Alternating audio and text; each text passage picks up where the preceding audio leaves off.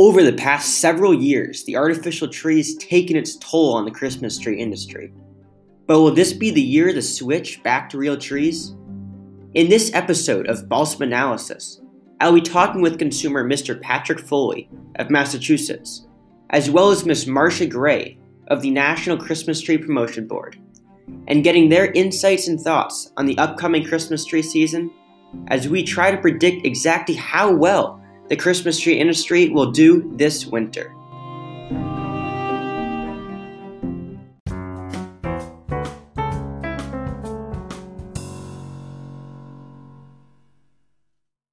Every year, Christmas tree farmers from around the country who sell 500 trees or more give 15 cents per tree to the National Christmas Tree Promotion Board in its checkoff program, It's Christmas, Keep It Real. Similar to the dairy industry's Got Milk, it's Christmas, Keep It Real serves to target key consumers through positive promotion. Ms. Marcia Gray oversees this marketing and checkoff program as the industry seeks to continue and expand. And the consumer demographic that they target proves very interesting. I'm wondering if you could walk me through the idea of the It's Christmas, Keep It Real campaign. Uh, who do you target with this marketing and how do you see different people responding? Sure. You know, the um, the campaign, first of all, is very new. The promotion board was named in 2015, and our first campaign was for the 2016 holiday. So we're still a really new campaign. Um, and even in those few years, we have really honed in on that target demographic. And our target demographic, our, our sweet spot, if you will, really is millennial mom. That's kind of how we refer to it we really are looking to young millennial families as they're creating their holiday traditions. Um, we know those are important years when, you know, first home, first baby, starting a family, doing things with the family. That's a real driver. And uh, the real Christmas tree experience is just that an experience. It's something that families like to do together. So we really know that is a, a real sweet spot for us, and that's really who we tend to target with our campaign. Do you ever try to target different ages or demographics of consumers? And what different types of advertising do consumers in the industry respond to the best? Uh, yeah, definitely. You know, we have um, we tar- we've, we've selected this target because it makes sense. Um, people sometimes age out of our product. You're, you're from the industry, you sort of know that. Sometimes when people get older, you know, the tree's great, but it might be a little more trouble than they want to, to, to, to take on each season really the, the sweet spot for us are those families. So what we've done is we've targeted our marketing primarily in digital. Um, we, it's almost all digital, social media, um, earned media, online, YouTube, places where um, that market, that demographic is going, whether it's for their information, for their news, for their fun, uh, for their communication, that's where we're going. If we were looking at an older market, we might be doing more things like television or even uh, radio and, and print. Now, we love to get coverage in any of those markets and or any of those media you know television. We've been on television. We we we do a lot of that work. But being looking for a young audience it really is digital and that is our driver. Definitely. And how have you seen those uh, like millennial families millennial moms responding to your marketing? How have the consumers uh, seen it and has that influenced how they've kind of purchased um, Christmas trees in their consumption? Yeah, it's the, the challenge is because we aren't the final we we can't count the final sales. I'm not actually selling Christmas trees, so it's a little hard for me to see if that's if that's really making the impact but we're hearing from many of our producers and, and growers and people in the sales area saying they're seeing that influx and and it is those young families and they're fi- looking at it as an experience which is exactly what we're promoting. We do know how many people we reach for example with videos and youtube and um, Facebook and Instagram posts because we can see the traction, we can see the reactions, we can see them sharing, liking, watching, viewing. Um, whether that turns into a Christmas tree sale is the challenge. We're never always certain about that. The way we will determine bottom line, how we will determine our success is if the Christmas tree industry votes that we continue. Um, like all of these other campaigns, you know, got milk, beef, it's what's for dinner, all of these marketing campaigns for commodities um, on a regular basis, in our case, every five years, the industry will vote do we keep this or are we, tired of it, it's not working. Um, so we just passed a referendum last year. They felt it was worth continuing. Um, if the growers and the industry feels we're being successful and we're doing the right things, we'll continue. That's, that's really gonna be what tells us if we've done the job. Definitely. You touched on Got Milk, which is, I would say, pretty popular one, especially being from a, a, a big cow area. Um, but I'm wondering, what is your like the reasoning behind its Christmas Keep It Real? Like, what about the consumer did you think uh, would respond to that name specifically? You know that that little tagline was um, came to us from our ad agency, and you know it was interesting. You know we're so deeply involved in the industry; it's sometimes hard to look at it as a consumer. And our agency they're not Christmas tree growers, and they kind of looked at what we were doing, and they see it. I mean, when, when they say it, they say it almost like, "Well, duh, it's Christmas. Keep it real." You know, like they, like, well, what else would you choose? Is the most real thing you can do. Um, you can think of it a lot of ways, but that really where was where they came from. Like, well, you got to keep it real, and it just seemed to resonate. We tried it one year, and consumers get it our growers get it. it. It rolls off the tongue pretty easily. The keep it real messaging. Um, and, and so far, there's really not really had any thought or push of changing that. Um, so it, it was just it was just a wild stab. Somebody thought it sounded right, and we agreed. And so far, it seems to be it seems have stuck. So I think that's what we will be for a while. Definitely. And I'm wondering, with that campaign, do you ever get input from consumers? You ever hear from the consumers directly? And if so, what kind of input do you hear from them? Sure. Um, yeah, we don't do anything without testing. Um, we've done everything from focus groups um, before we roll something out, maybe showing them some different options. What do they think? What drives them to purchase?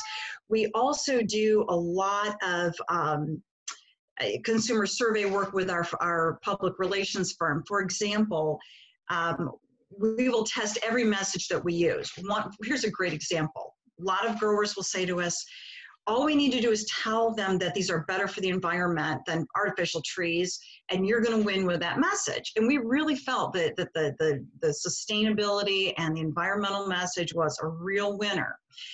What we learned after talking to consumers was this the environmental message did not turn them toward our product, didn't make them say, I can have artificial or real, but because it's it's it's better for the environment, I'm going to pick real. It was the memory making, the, um, the the experience messaging. That's what changed their mind. However, we also learned the environmental message made them feel better about it if they did purchase our product. So we use we we, we have kind of a two-step messaging the environment or the the memory making the experience message is kind of a number one and we support it with the environmental message which makes them feel good about the purchase so you'll learn this when you actually go and ask consumers to kind of rank this stuff yeah definitely and you were just talking about it and obviously it's pre-implied in the campaign name but with artificial trees have you seen consumers over the years since you started the campaign uh, move away or more to artificial trees? How would you say that has factored in? You know, one of the challenges that our industry has is there really is no, there's no really great place for knowing what the sales are year to year. The National Christmas Tree Association does do a survey of consumers and then extrapolate it out over the, the entire US. Um, but a lot of growers look at the numbers that they're reporting and they, they're, they're not really confident in those numbers. Same thing with artificial. There aren't a lot of places to get that actual number. Um, so, you know, so, so I, I feel like we're having some success. I think it will be some time before we see a big change. One thing that we found really interesting, the um, consumer survey that we did, did just in July our, our ad or our public relations firm wanted to have this survey just to kind of get a feel for what might happen this year. You know, COVID's going to change everything. What what should we expect for the year to come? We really got interesting feedback from consumers saying this is the year they might be switching to real or coming to real whether it's I want something to make my home feel better. We're, tired of being stuck in this house. We want to make it feel better. We want to find a way to celebrate something we can do with the family. We can make an outside purchase. It feels more comfortably to be shopping in the outdoors versus you know other products that we would buy inside for a whole variety of reasons. Um, so we feel like this might be a this in fact we we sent out a, a, document that we shared with our industry called the year of the switch this might be the year of the switch um, we will have to wait and see definitely yeah and do you say that uh, if that switch does happen do you think that'll maintain through future winters for the consumers? You know we, we really hope so. You know it's it's it's one of those things you know your christmas tree is kind of a habit. Um, rarely do you bounce back and forth one year one next year different. You know if you buy an artificial tree you invest it. So you're probably going to stick with it. We all know that. Like oh you lose them once and they're gone for several years because they're probably going to reuse that thing. Um, it's, it's a real battle. And so you know we hope that once they start that tradition and have the experience and and the kids get engaged and and they they see what it's doing for their family relationship or their relationship with their loved ones then it really starts to become that tradition that they carry over. After the interview ms gray shared with me their july 2020 consumer report which takes into account just over 2000 americans between the ages of 21 and 49 who observe christmas and the results of the report were stunning. There was one section of the report dedicated to if slash where consumers will buy their tree this winter compared to previous years given the pandemic. The results are as followed 7% said that they will be finding a new place to buy their tree this winter. 45% said that they will be looking into the measures in place where they buy their tree usually and uh, take into account how they are protecting the shoppers and workers from COVID and then they'll decide whether or not to go to the same farm as usual. And then 48% said they'll be purchasing their tree from the same place no matter what. Now, the most shocking piece of information about this is that the top reason people find a new place to buy a tree is because they've never bought one before. This is a very impressive statistic. As discussed in our podcast trailer, it can be assumed that a large reason for this is how families are tired of being stuck in their homes and can see going and cutting down a Christmas tree with the family as a safe and fun trip. Now, the data has spoken, but can an interview with Mr. Foley, a football coach and father of two, back this data up? So, Mr. Foley, starting off, has your family always purchased a real Christmas tree? We have. Growing up as a kid, my family always purchased a real Christmas tree. Um, and then once I was married and started my own family, we have continued to do that uh, every year. So we have no no fake trees in my house, all all real Christmas trees. Nice. So you would say that your experiences as a, as a kid purchasing a, purchasing a Christmas tree influenced you purchasing one now? Yeah, it definitely was was uh, something that that I that I grew up around and, and enjoyed going to pick one out every every year. I would say as a as a kid, um, I think we did more uh, go and purchase a tree. We didn't necessarily cut our own our, cut our own trees down, but we would purchase them um, at a local at a local spot. My wife's family actually, um, when she was a kid, her family um, planted some own grew, grew, their own Christmas trees on their on their own property and would cut them down. Um, didn't really didn't really run it as a farm to sell to other to other uh, consumers, but would would cut their own trees down each year. So then, when we started our own family, we we started doing that, and, and now as our kids have gotten a little bit older, um, we we go each each December in uh, in early one of the weekends in early December and, and, and cut our cut our tree down.